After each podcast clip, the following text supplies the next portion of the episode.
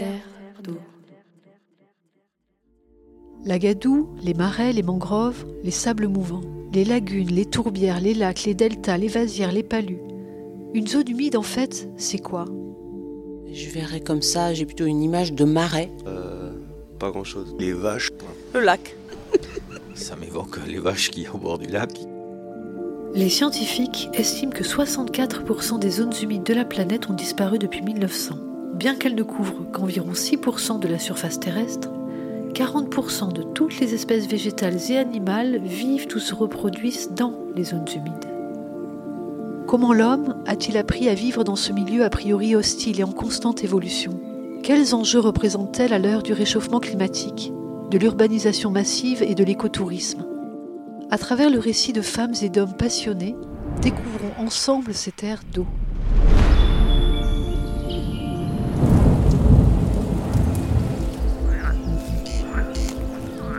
Les loutres sont restées très très longtemps absentes et maintenant elles reviennent. On aimait beaucoup d'autres pays. Narandis sera-t-il la capitale du pétrole français? Donc c'était une forêt humide. Pays des Landes.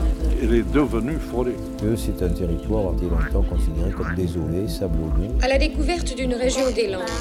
dans les mortels marécages de la mélancolie. des marais. C'est elle qui l'a tué. Vous a permis de squatter mon mari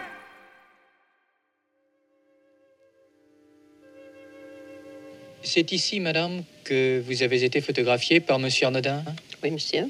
Pas, oh, pas tout à fait ici, hein. peut-être à 200 mètres là. Mais euh, c'est impossible d'y aller à présent. Pourquoi est-ce impossible? Et parce qu'il y a de la forêt, beaucoup. Parce qu'il n'y avait pas de forêt? Ah non, c'était plat. Complètement plat. Oh oui. Comme ça. Pourquoi étiez-vous sur des échasses? Oh, on m'y a fait monter, on m'a fait essayer d'y monter. Autrement, autrefois, c'était ça, hein, les échasses. Le berger. Il y avait beaucoup de moutons? Oh oui. À sable, oh oui, beaucoup. À présent, il n'y en a pas, mais il y en avait oh, beaucoup. Aujourd'hui dans Terre d'eau, notre équipe a l'immense honneur d'être reçue par Bénédicte Feunier. Docteur en géographie historique, spécialisée depuis quelques décennies en toponymie, elle étudie donc le nom des lieux. Madame Feunier, vos ouvrages sont une grande source d'inspiration, tout comme le travail de recherche effectué pour constituer la vidéothèque Empreinte landaise, le site internet archivant des reportages et documentaires sur notre département. Nous y puisons nombre d'archives illustrant notre podcast. Les épisodes précédents nous ont permis de comprendre ce qu'était une zone humide, comment son sol s'était constitué et quels éléments avaient favorisé la formation de l'écosystème tel que nous le connaissons aujourd'hui. Au cours de cet épisode, vous nous conterez l'histoire de l'installation humaine. Mais en préliminaire, cette première saison étant consacrée au pays de Borne, que pouvez-vous nous en dire? Donc je vais parler du pays de Borne et euh, il convient tout d'abord bien sûr de présenter ses limites, ce qu'est ce pays de Borne dont la dénomination peut euh, dérouter. Le pays de Borne, c'est comme le Marraine et le Marensin, qui, dont le nom évoque le milieu maritime, Maritimus Pagus, comme le nom de la Teste de Bûche, qui est un front de mer, il exprime une limite, euh, une sorte d'interface entre l'espace maritime et, euh, et, le pays proprement dit, cet espace maritime qui est bien sûr le golfe de Gascogne. C'est donc une interface avec la mer. Il s'inscrit donc dans une Aquitaine d'aucuns expliquent comme le pays des eaux. C'est ce que l'on dit, c'est vrai, mais pas comme on l'imagine au premier chef.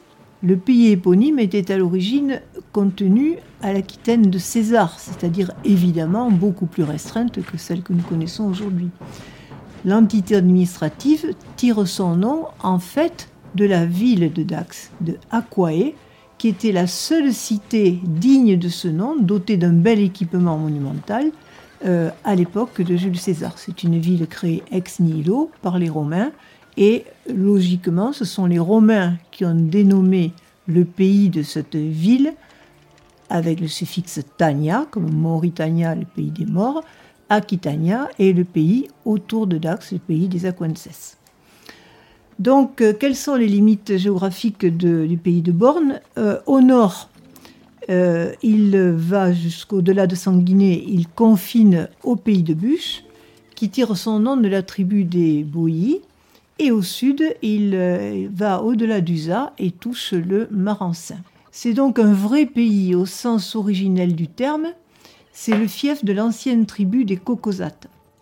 Il rassemblait donc, comme le millier de pays qui composent la France, un nombre restreint de cantons, ces entités que les récents réaménagements territoriaux ont abolies, faisant fi d'un continuum de près de deux millénaires. Petite curiosité, on est habitué à parler de régions, de départements, et aujourd'hui on parle de pays pour une nation. Alors pourquoi le pays de Borne? Alors le terme pays est extrêmement intéressant et je crois qu'il faut s'attarder sur son sens euh, originel.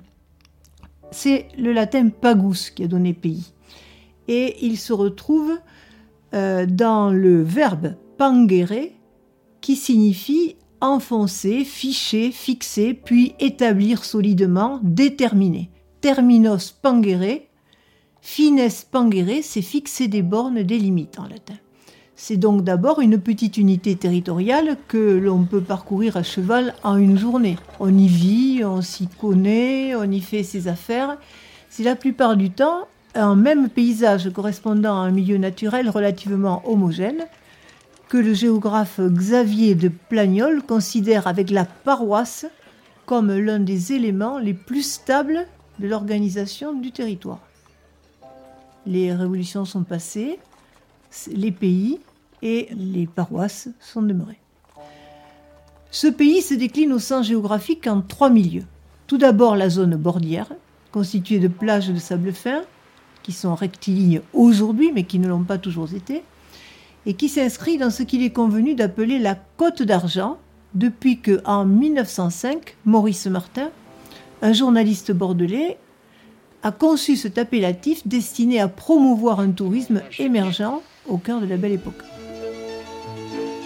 La forêt de pins de Sorce débouche sur l'océan, sur la côte d'Argent. Mais où donc est Osgore? Ensuite, on a le domaine des lacs et des étangs, qui étaient jadis des exutoires de petits fleuves côtiers qui euh, partaient vers le large. Et enfin, en arrière des lettes, alors les lettes sont ces dépressions entre les dunes, euh, parfois euh, inondées. Donc derrière ces lettes, on trouve une forêt de protection, souvent naturelle. Alors sur les cartes du XVIIIe siècle, certaines cartes, et notamment à Marensin, on trouve la mention forêt ou croix à la résine. Ça, c'est intéressant, puisque cela prouve que donc euh, une forêt naturelle existait déjà. Le Pinus pinaster, l'essence locale, est une essence vraiment indigène et ensuite, en arrière donc de cette forêt de protection, on trouve une forêt de production qui s'est développée après la loi de 1857 sur l'assainissement des Landes de Gascogne. Je comprends. Alors du coup, à quand remonte l'installation humaine au pays de Borne? Est-ce qu'on peut le déterminer?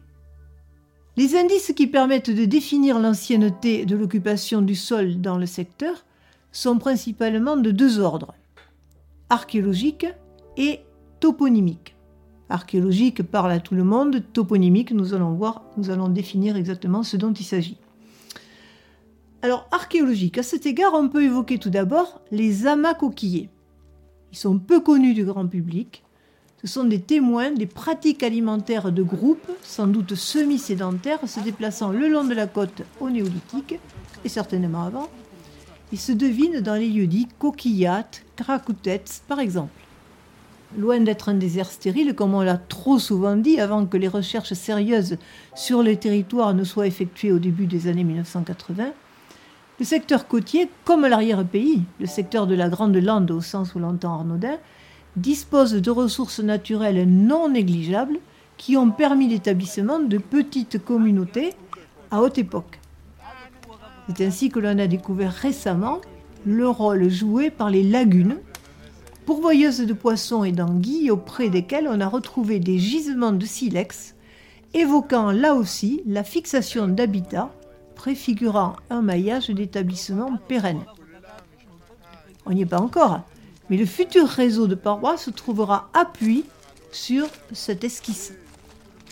Le déplacement de ces groupes pionniers engendrera alors les premiers chemins, les premiers grands itinéraires qui se garderont de l'eau, se glissant dans les interfluves plus ou moins bien drainés, évitant au maximum les franchissements, mais recherchant cependant la ressource en eau potable. Sources et fontaines guérisseuses, entre guillemets, le plus souvent christianisées, associées à un agionyme, c'est-à-dire un nom de saint, constituent les lieux de culte toujours fréquentés aujourd'hui. Ils justifient aussi parfois les assemblades annuelles ou biannuelles, les foires en fait, comme à Saint-Jean-de-Bourricos dans la commune de Pontens. Plus que cela, et euh, c'est une belle illustration de l'intérêt des lagunes pour comprendre l'installation humaine en pays de borne, on découvre, à la lecture attentive de cartes et de cadastres, que bon nombre de ces lagunes ont été utilisées comme limite, comme confront à plusieurs paroisses. 4, 5, 6 paroisses parfois.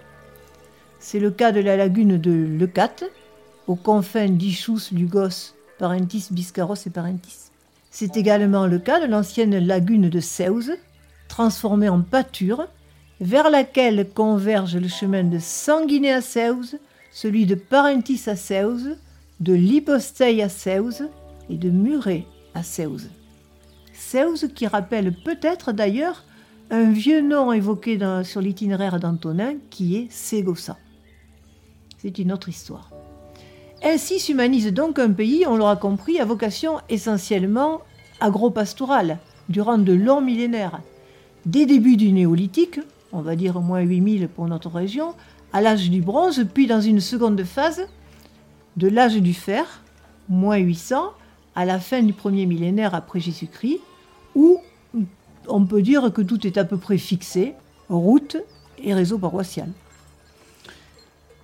Matière première indispensable à la confection de la litière, la fougère, c'est un exemple, mentionnée de façon récurrente dans la toponymie. Elle se cache dans le nom d'Usa et plus loin en Armagnac et dans celui du Houga. Cette fougère, elle est indispensable à la constitution du soutrage et traduit donc l'importance du système agro-pastoral depuis euh, des temps fort reculés. On peut donc assurément parler d'anthropisation des zones humides, avec, il faut le reconnaître, un haut degré d'adaptabilité des populations pionnières, alors que ces mêmes zones humides, jugées répulsives, furent plus tard, à la fin du XIXe siècle, on le sait, outrageusement déconsidérées, abusivement effacées sous le Second Empire, jusqu'à leur quasi-disparition par une volonté politique qui, à mon sens, occulte un programme d'appropriation des sols sous couvert de valorisation du territoire. Le philosophe Aristote a dit La nature a horreur du vide. Il en est venu à cette conclusion en constatant que la nature exige de tout espace qu'il soit rempli par quelque chose. Mais on peut effectivement observer que la nature est rarement vide finalement, et que c'est l'homme qui a la fâcheuse tendance de vouloir s'approprier l'espace non exploité au XVIIIe siècle. À partir du XVIIIe siècle, elles ont été considérées comme une colonie, et euh, je crois que le rationalisme y est pour beaucoup. Vous voyez, euh, la, nature ne souffre, la nature du rationalisme ne supporte pas le vide. Voyons ces grands espaces peu peuplés, euh, tout de suite la tentation vient aux administrateurs de les administrer. Et l'on vous fabrique toutes sortes de plans, toutes sortes de projets, puis ça s'y prête, puisqu'il n'y a rien, n'est-ce pas malheureusement, il y avait quelque chose. Sans parler bien sûr de l'assèchement systématique par l'agriculture intensive dans les années 1960 de ces secteurs qui constituaient des témoins majeurs des paléo-environnements. Après, il ne faut pas non plus idéaliser ce leg naturel, considéré à juste titre comme malsain. On sait depuis l'étude de Jean-Pierre Lescarré sur la démographie de la Grande Lande que la mortalité infantile un enfant sur deux mourait avant, d'avoir atteint son premier anniversaire, il ne faut pas l'oublier, était considérable. Et que suite à la plantation du pignada industriel et au creusement d'un réseau de crastes destiné à drainer, cette mortalité a chuté brutalement, parallèlement à la quasi-disparition de maladies liées au milieu humide, le paludisme notamment. Parce qu'il n'y avait plus de troupeaux après. quand il y a eu des peines comme ça. Ça a été un bien ou un mal Oh, ma foi, vous savez, ça a été peut-être un bien pour, euh, pour euh, les gens de la campagne, pour travailler. Parce que c'était plus dur avec les moutons Euh, il fallait être tous les jours. Hein? Il fallait les suivre, du matin au soir. L'image d'Épinal du berger et de la bergère juchée sur échasse, véhiculée par Galard notamment, sur fond de paysages lacustres, est trompeuse. La réalité était tout autre. Autre élément important de l'humanisation du territoire, l'exploitation précoce de la résine pour la production de brais nécessaires au calfatage des bateaux. Les spécialistes des fouilles du lac de Sanguinet en parleront plus savamment que moi. D'imposantes jarres à brais sont exposées au musée archéologique de la ville, comme pourraient le faire d'ailleurs ceux qui ont commencé à explorer le bassin de l'Aire en amont de Belin et qui ont mis au jour ça et là des fours à goudron datés du premier millénaire après Jésus-Christ. Ce qui laisse entendre que, sans peut-être vraiment parler de sylviculture, on exploitait des sujets assez âgés pour en tirer la substantifique gêne. En bref, une économie vivrière reposant sur la pêche, mer, lagunes et cours d'eau, l'agro-pastoralisme et une production artisanale de brais pour un usage local et à des fins marchandes. Car loin d'être enclavé, le pays de Borne est avant tout et très tôt, il ne faut pas l'oublier, une terre de passage et d'échange, un pays ouvert. Pour éclairer ce que je viens de dire, je vous renvoie au musée de Sanguinet, qui fournit du matériel archéologique révélant le dynamisme de ces petites communautés qui importaient de la céramique domestique de Montant, dans le Tarn, de la sigillée, et construisaient des pirogues monoxyles capables de s'aventurer en mer, qui passaient la barre. Mais sans route terrestre, les échanges sont limités, et circuler dans ces secteurs mouvants où l'eau stagnante des lettes le dispute au sable des dunes capricieuses et envahissantes, capables de changer la donne, de modifier un paysage en quelques heures, à la suite d'un épisode météorologique majeur, n'est pas chose aisée. On pense à l'embouchure de la Dour qui s'est déplacée de Cabreton à Messanges en une nuit. La lutte des hommes avec le sable se lit d'ailleurs encore dans les archives du XIXe siècle de Mimizan. Plus haut dans le temps, mais pas si loin de nous non plus, l'instabilité du trait de côte tourmenté, perturbé par l'action des courants et du vent, explique la formation de certains étangs, ce qui a notamment entraîné à l'est de celui du Caso sanguinet le déplacement de populations installées à l'origine dans un lieu nommé Lossa dans l'Antiquité, à l'embouchure du petit fleuve côtier nommé Gourgue. Ce toponyme, assurément pré-latin, se retrouve toujours d'ailleurs dans le quartier de Louz à Sanguinet, à 2 km du site historique, hors d'eau bien sûr. Au fond de ce lac, par plusieurs mètres de fond, se déclinent donc d'amont en aval de l'ancien lit de ce ruisseau plusieurs sites témoins de la fuite des hommes devant la montée des eaux, de l'âge du bronze à la fin du Moyen Âge. L'évolution, somme toute assez rapide de l'environnement, a imposé de retracer l'axe du vieil itinéraire littoral qui, partant de Bordeaux, Bourdigala, filait vers le pays de Bûche, Boyos, la motte aujourd'hui, pour rejoindre Sanguinet, Lossa, puis Saint-Paul-en-Borne, Ségossa, et obliquer vers Dax, Aquae Augustae. Les traces de cet itinéraire proto-historique, bien visibles sur les photos aériennes, plongent en effet au nord du lac de Sanguinet et traversent plus au sud, en plein milieu, celui de Gast Parentis. Est-ce que c'est un avant-goût de ce qui nous attend? On comprend alors euh, la décision prise sous l'empereur Auguste de tracer une nouvelle voie dite directe qui reliait Bordeaux à Dax et suit grosso modo l'ancienne nationale 10 jusqu'à Castets. Interrogez les responsables de la circulation routière ou les statistiques des accidents en Aquitaine, et l'on constate que le grand point noir de notre région, c'est la route nationale 10 dans les Landes. C'est une réalité que les pouvoirs publics ne pouvaient ignorer. Explication logique de la multiplication des travaux sur cet axe routier de Bordeaux à Bayonne, à commencer bien sûr par le fameux pont de Talence dont le nouveau tablier est actuellement mis en place.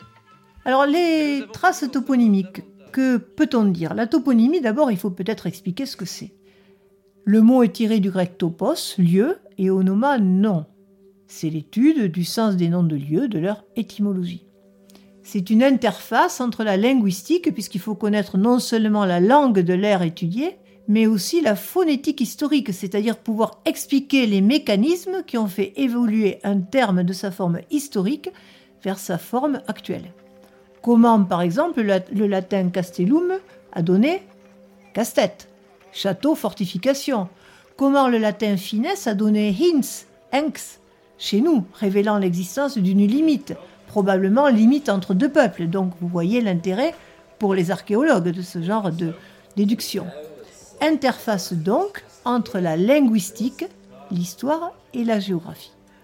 Pour faire bref, l'histoire linguistique de la France peut se résumer ainsi. Du legs onomastique antérieur à l'arrivage des Celtes, appelés Gaulois par les Romains, nous ne savons pas grand-chose. Seuls les noms de rivières et de montagnes nous fournissent des racines récurrentes que l'on peut reconstituer après force recherche. Par exemple, la racine is a fourni oise et isère. La racine mal se retrouve dans Himalaya, Maladeta ou nos simples miles occitans qui indiquent des sommets. Il en est de même du mot tuk, dune, qui a traversé les millénaires. Et nous, sont parvenus, ces, ces tucs, sous différentes formes, parfois altérées en turc, truc, kuk ou suk. La première langue dont nous connaissions quelques éléments est le gaulois. Chemin, Camille en gascon, Alouette, Alaoud en gascon, Vergne, Aulne en français, euh, Berne en gascon, le chêne, Casse en gascon, sont des mots gaulois. Mais cette langue a été évincée après la conquête par le latin, langue du commerce et du pouvoir, qui, parlait avec l'accent gaulois, est devenu un langage métis nommé gallo-roman. Ce gallo-roman évoluera ensuite en raison de l'apport germanique des Francs, au nord de la Gaule en gallo-roman du nord, future langue d'Oïl, et en gallo-roman du sud, ou langue d'eau occitan, au sud de la Gaule. Évidemment, au sud, la langue qui n'a pas reçu l'influence germanique est restée beaucoup plus proche du latin. Sauf que ici, dans la future Gascogne, les Celtes ne sont pas vraiment intégrés dans un secteur où l'on parlait une langue particulière appelée par les spécialistes aquitanique, proto-basque, voire pyrénéen. César le remarque dans la guerre des Gaules. Il dit le fleuve Garonne sépare vraiment les Gaulois des Aquitains. Ce n'est pas le même peuple, ils ne parlent pas la même langue, ils n'ont pas les mêmes coutumes, les mêmes mœurs. C'est donc l'origine du gascon, le gascon, notre langue, qui est donc plutôt le continuateur de ce que l'on pourrait appeler l'aquitano-roman.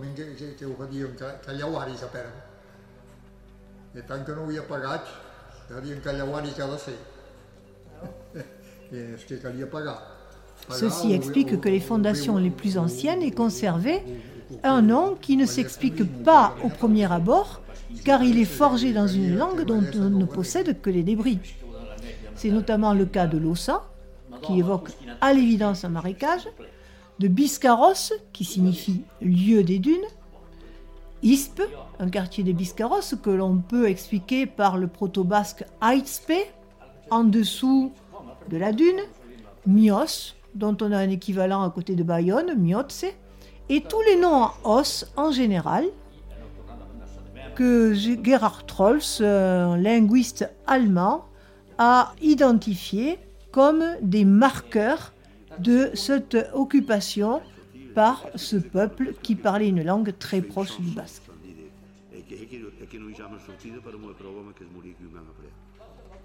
Ces peuples, installés au couchant de la Garonne, des millénaires avant l'arrivée des Romains, avaient donc une telle conscience de leur identité linguistique qu'ils envoient à Rome en 276 un légat, parti de Dax, qui demande à l'empereur que les peuples unis par leur langue fassent sécession pour former une seule et même province distincte du reste de l'Empire. Ça, c'est un élément que l'on n'enseigne pas dans les écoles. Ce sont neuf peuples dont les boyates du Bûche, les cocosates du Borne, les tarbelles de la région de Dax, les vasates du Bazadé. D'ailleurs, en gascon, Bazas se dit toujours Bazats. Jusqu'au Consorani du Couseran, qui ont obtenu satisfaction, comme l'atteste l'inscription d'Asparin, une inscription lapidaire que, euh, qui a été découverte à la fin du XIXe siècle. Ainsi émerge au début du IVe siècle une nouvelle entité politique reposant sur une communauté de langues, la Novem Populani, ou pays des neuf peuples, c'était en réalité une douzaine, préfigurant le futur duché de Gascogne. Proches parents des Vasconaises du sud des Pyrénées, ces peuples trouveront des descendants dans les Basques et les Gascons, dont la langue a été romanisée. Wasco et l'accusatif Wasconem a donné d'un côté basque et de l'autre côté gascon. Car les Romains ont tout conquis et malgré l'ingratitude d'un sol qu'il convient d'amender à grand renfort de fumure, apparaissent ça et là, entre les 1er et 4e siècles, de petits établissements ruraux que l'on aurait certainement peine euh, à appeler villas, mais qui viennent étoffer le réseau lâche des premiers établissements proto-historiques. Il en est ainsi de Parentis, Parentinas, qui, pour la petite histoire, porte le même nom que Porec en Croatie. Les formes anciennes de Parentis et de Porec sont les mêmes. De Lu, qui vient de Luna, Lunus, nom d'homme latin, Aurélien, bien sûr, de Aurelius, plus suffixe anum, qui est un marqueur latin qui signifie euh, domaine de, endroit où il y a. Mimisa, sur Mimisius, Mimisanum. Lévignac, dont la forme ancienne est Albignacum. Albignacum, qui évolue en Aubignac, avec vocalisation duel antéconsonantique, et qui est compris comme Aubignac, Aubignac d'où le vignac et les vignacs. C'est ce qu'on appelle en linguistique une mécoupure. Une mécoupure. Et enfin, Léon, par exemple, dont la prononciation actuelle est bien long, avec un N vélaire, qui atteste du fait que l'étimon est bien lungus, qui est un nom d'homme latin.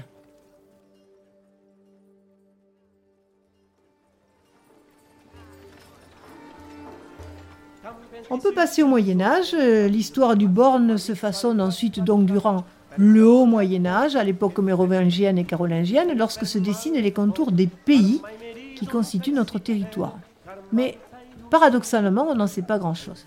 En effet, Georges Duby l'a souligné, peu de périodes sont aussi obscures que celles qui virent disparaître l'Empire romain en Occident et s'édifier sur ses ruines une série de royaumes fondés sur des peuples germaniques. Nous lui devons, à cette période, avec le nom même du pays de France et quelques-uns des traits les plus durables de sa physionomie politique, nous lui devons le semis de nos villages ruraux, qui remplacent les villets, les villas gallo-romaines, et la formation de circonscriptions régionales si fortement ancrées dans la conscience populaire, comme l'Alsace, la Bourgogne et d'une façon générale toutes les grandes provinces françaises qui remonte aussi pour l'essentiel à cette période clé. Les comtés prennent à ce moment-là la suite des pagis antiques. Pagis étant le pluriel, bien sûr, du mot pagus. Ce n'est donc à l'aube du second millénaire que, à l'instar de ce qui se passe ailleurs en Europe, le pays connaît un réel développement démographique et économique. C'est ce qu'on appelle le beau Moyen Âge, bien documenté. On défriche, et cela se voit dans les lieux dits, récurrents sur les cartes, Artigues, Esperon. On gagne des terres nouvelles, les terres Noos, terres Naos, les Navailles. On valorise la terre dans les Houdings, les Casao, qui a donné le, toponyme Caso, bien entendu, non pas au sens de petit jardin, mais au sens de domaine rural.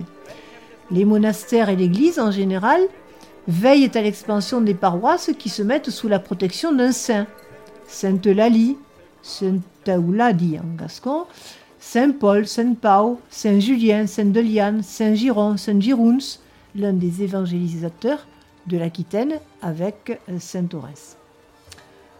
À Mimizan, seul port avec un breton de la côte landaise, une filiale de l'abbaye de Saint-Sevé s'élève au début du XIIIe siècle. Un prieuré bénédictin dont les vestiges, un clocher-porte qui abrite des peintures murales du XVe siècle et des sculptures remarquables, sont classés aujourd'hui au patrimoine mondial de l'UNESCO. Borné par des pyramides de pierre, une sauveté, une saubetat, lieu sous haute protection de l'Église, accueille les pèlerins de Saint-Jacques de Compostelle, qui font revivre le vieil itinéraire conquis. Ces pauvres pèlerins, ils abordent un pays qui, effectivement, est considéré comme très ingrat, dangereux, et la littérature en rend largement compte. On trouve ainsi une description dans les itinéraires pour le pèlerin, qui sont finalement des sortes de guides routiers, des descriptions qui seraient plutôt euh, de nature à, détourner le pèlerin. C'est une contrée dépourvue de bonnes choses, manquant de pain, de vin, de viande, de poisson, d'eau et de fontaines. Les villages sont rares, tout est plat, sablonneux, mais on y trouve quand même du miel, du millet, du panique et des cochons. Voilà qui nous réconcilie quand même avec ce pays de borne et ses pays voisins, contrées euh, répulsives si l'année, si l'on en croit certaines personnes. Donc ces, pèlerins font finalement revivre le vieil itinéraire côtier. Et les Gascons sont bien heureux, prospèrent au cœur d'une Aquitaine anglaise, ou plus précisément administrée par l'Angleterre, et non pas occupée par les Anglais, comme on l'entend trop souvent. Le commerce y est florissant.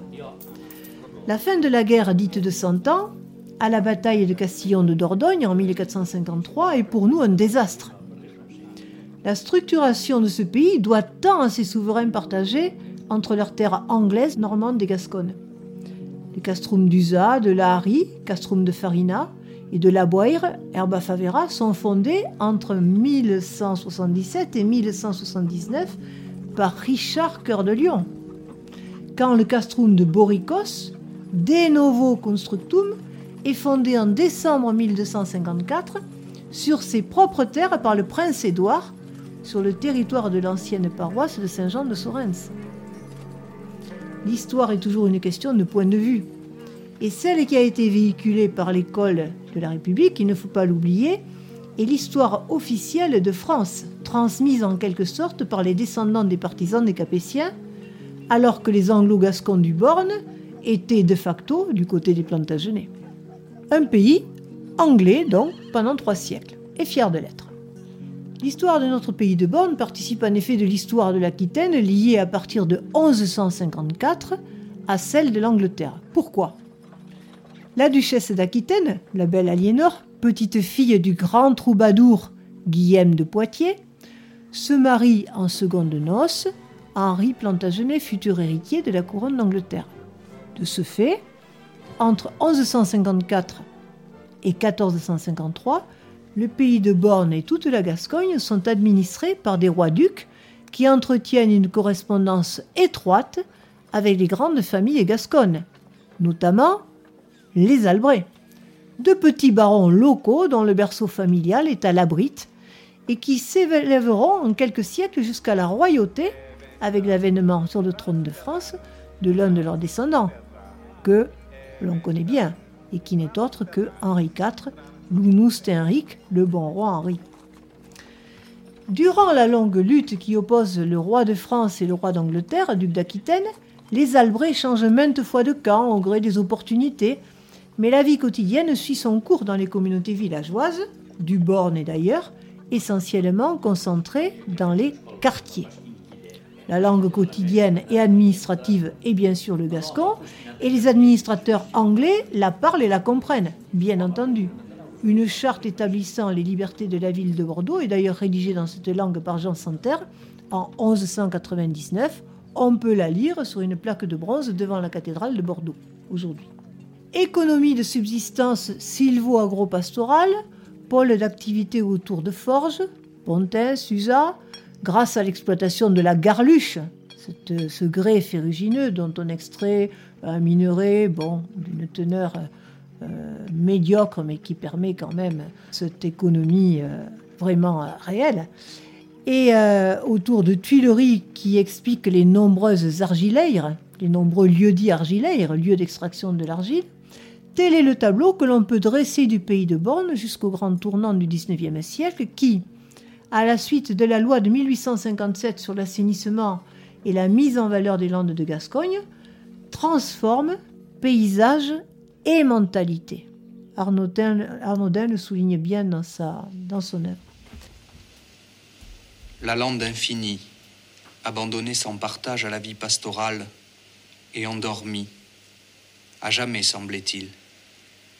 Mais des temps nouveaux sont venus, brutalement, briser le charme, dans son vieux rêve d'immensité et de solitude. Maintenant, la lande n'existe plus. Enchantement des aïeux déroulant sous le désert du ciel sa nudité du premier âge à l'étendue plane, sans limite. La plantation en allée borne implacablement la vue, bête la pensée, en abolit tout essor. Même l'œil avait le perpétuel éblouissement du vide, où l'âme élargie, enivrée, s'abîmait dans d'ineffables et si chères tristesses. A succédé la forêt, la forêt industrielle, avec toutes ses laideurs, pour le maximum d'argent. Les grands travaux de fixation des dunes sont en effet réalisés à cette époque à la suite de précurseurs comme les captaux de la famille de Rua, qui ont déjà mené des essais concluants à la teste de bûche dès la fin du XVIIIe siècle. Ces travaux seront généralisés à l'ensemble du littoral grâce à des hommes comme Desbiey, le baron Charlevoix de Villers ou encore Brémontier. L'État français prend en charge l'ensemencement des dunes durant le XIXe siècle et en 1876, 88 000 hectares sont déjà fixés. Trois dernières dates sont à retenir pour conclure ce bref aperçu de l'histoire du pays de Borne, car elles ont bouleversé l'économie locale. 1905, où l'invention de la côte d'argent par Maurice Martin, que j'ai déjà évoqué, symbolisant l'émergence d'un tourisme balnéaire à l'origine des stations littorales construites au revers des dunes vives. Il restait en vérité d'autres richesses naturelles à exploiter qui se vendent bien de nos jours, 150 km de côtes sablonneuses en particulier. La station de Seignos-le-Pénon avec sa piscine à l'abri des dunes, qui relaie la mer au jour de grand vent, c'est pour les Landes le début d'une industrie pleine d'avenir, l'industrie des loisirs. Ensuite, 1954, avec la découverte de pétrole à Parentis notamment et dans le secteur. Les premiers derricks s'élèvent à Parentis, où l'on a découvert une nappe de pétrole dont il n'est pas encore possible de préciser toute l'importance. Mais déjà, son exploitation a commencé. Enfin, le début des années 1960 et la création du Centre d'essai des Landes qui introduit de nouvelles populations exogènes, bouleversant à tout jamais un milieu stable depuis des millénaires. Pour remplacer la base d'Amaguir qui sera abandonnée l'année prochaine au terme des accords d'Évian, la France a édifié dans les Landes à Biscarros un centre de lancement de fusées. Les installations ultramodernes sont en cours de finition. Le centre... Que peut-on dire en conclusion? Le Borne, un pays historique, loin d'être borné où l'installation humaine est précoce en raison de sa position sur un axe de circulation dont les origines se perdent dans les ténèbres du temps. Un pays qui partage avec le Marassin et le Marraine une liaison étroite avec la mer, que l'on appelle ici le Magrane, la Grande Mer, et avec la Grande Lande, son arrière-pays, les modes de vie et de production dans un habitat dispersé, éclaté en quartiers, eux-mêmes subdivisé en aériaux. Un pays au destin particulier, donc résilient, qui a su s'adapter pour devenir aujourd'hui l'un des secteurs les plus attractifs d'Aquitaine. Mais ô combien fragile aussi, car il pourrait bien devenir victime de son succès. Densification de l'habitat, non-respect de l'environnement et d'un héritage culturel qui s'efface au profit d'une banalisation des paysages et de l'habitat, suivant des standards souvent à l'opposé des nôtres. Je pense que cette conclusion trouve écho auprès de nombre de nos auditeurs. Merci beaucoup, Madame Fenier. Espérons à présent que le pays de Borne, tout comme les milieux humides, sera préservé. Terre d'eau, une production Zuxo avec à la technique et musique Théo Forstendischer, au montage Hugues Malo et à la réalisation Lorraine Carpentier. Nous serions heureux de créer une communauté de personnes mobilisées pour les zones humides, alors n'hésitez pas à montrer votre soutien en vous abonnant au podcast, en le partageant ou en rejoignant nos profils sur les réseaux sociaux. Vous pouvez également nous identifier, hashtag Terre d'eau, ou vous abonner à la newsletter de notre podcast. Nous remercions l'ensemble de nos partenaires, dont l'Agence de l'eau Adour-Garonne, le pays Land Nature Côte d'Argent, l'Union Européenne, pour leur soutien financier.